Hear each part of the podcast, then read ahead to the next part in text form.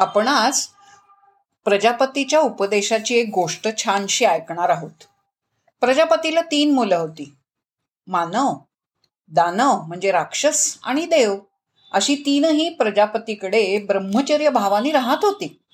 आणि ब्रह्मचर्य भाव म्हणजे काय? तर ज्ञानप्राप्तीसाठी नियम पाळून अत्यंत साधं राहायचं गुरूंची आज्ञा प्रमाण मानायची गुरु सांगतील तसंच अत्यंत श्रद्धायुक्त अंतःकरणानं प्रत्येक गोष्ट करायची.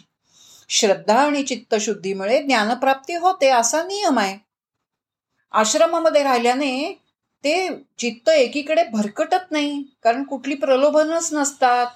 त्यामुळे एक एकाग्रता पटकन होते आणि मन एकाग्र आणि श्रद्धयुक्त असेल तर गुरूंनी केलेल्या बोधाचं ग्रहण पटकन होतं. म्हणूनच गुरुगृही जात असत पूर्वी. आणि पूर्ण व्हायला पूर्ण शिक्षण घ्यायला मदत होते. आठव्या वर्षी मुंज किंवा उपनयन करण्याचा संस्कार करण्याचा महत्त्व मी तुम्हाला मागेच सांगितलंय. सगळ्या महत्त्वाच्या एकाग्रतेसाठी गायत्री मंत्र महत्त्वाचा.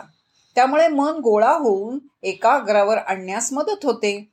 आता आपला जो विकास क्षेत्रातलं किंवा स्वीकार क्षेत्रातलं जे ज्ञान आहे ना ते आत्मसात कुठल्याही क्षेत्रातलं ज्ञान आपण आत्मसात करू शकतो. म्हणून आश्रमीय जीवन आपल्या वसतिगृहात शिकलो हीच गुणवत्ता शिकायला सहज मदत होते. तडजोडीची सवय लागते कोणाचंही चांगलं वर्तन गुण शिकायला मदत होते. कारण आज आश्रम राहिले नाहीत की नाही? आजच्या जगातल्या वेगवेगळ्या आमिषांपासून आपोआप दूर राहिलं जातं. आणि ते मन आवरायला खूप महत्त्वाचं आहे आवरणं.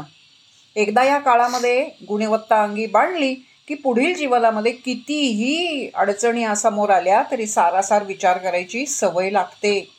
तडजोडीची सवय लागते मुरड घालायची सवय लागते आणि ती अंगी बांधल्याने आपलं मन काबूत ठेवायला मदत होते. हे वरचं आपलं झालं. तसं हे देव दे मनुष्य आणि राक्षस हे जे होते आश्रमात त्याहून त्याने शिक्षण पूर्ण केलं सगळं शिकले. आणि घरी परतताना त्याने गुरुंना सांगितलं की आम्हाला काहीतरी उपदेश करा ना तुम्ही. ते म्हणले ठीक आहे करतो. उपदेश करण्यासाठी प्रजापतींनी तिघांना उपदेश केला आणि त्या तिघांना त्यांनी तिघांनाही द हा आशीर्वाद दिला. तर प्रत्येकाला कळेना द म्हणजे काय? नुसताच द दिला.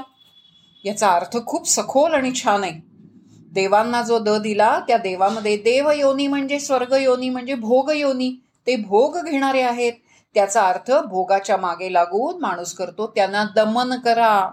द म्हणजे दमन करा म्हणून द दिला. दानव जे होते ना ते क्रूर होते. अन्याय करायची राक्षसी प्रवृत्ती त्यांच्या अंगातच होती. म्हणून त्यांना जो द दिला तो कुणावरही दया करा कृपा करा म्हणून द दिला. आणि मानव मानव हा जो आहे ना संग्रह करणारा आहे सारखा साठवत राहतो काहीतरी. त्याला सांगितलंय दान करा द्यायला शिका.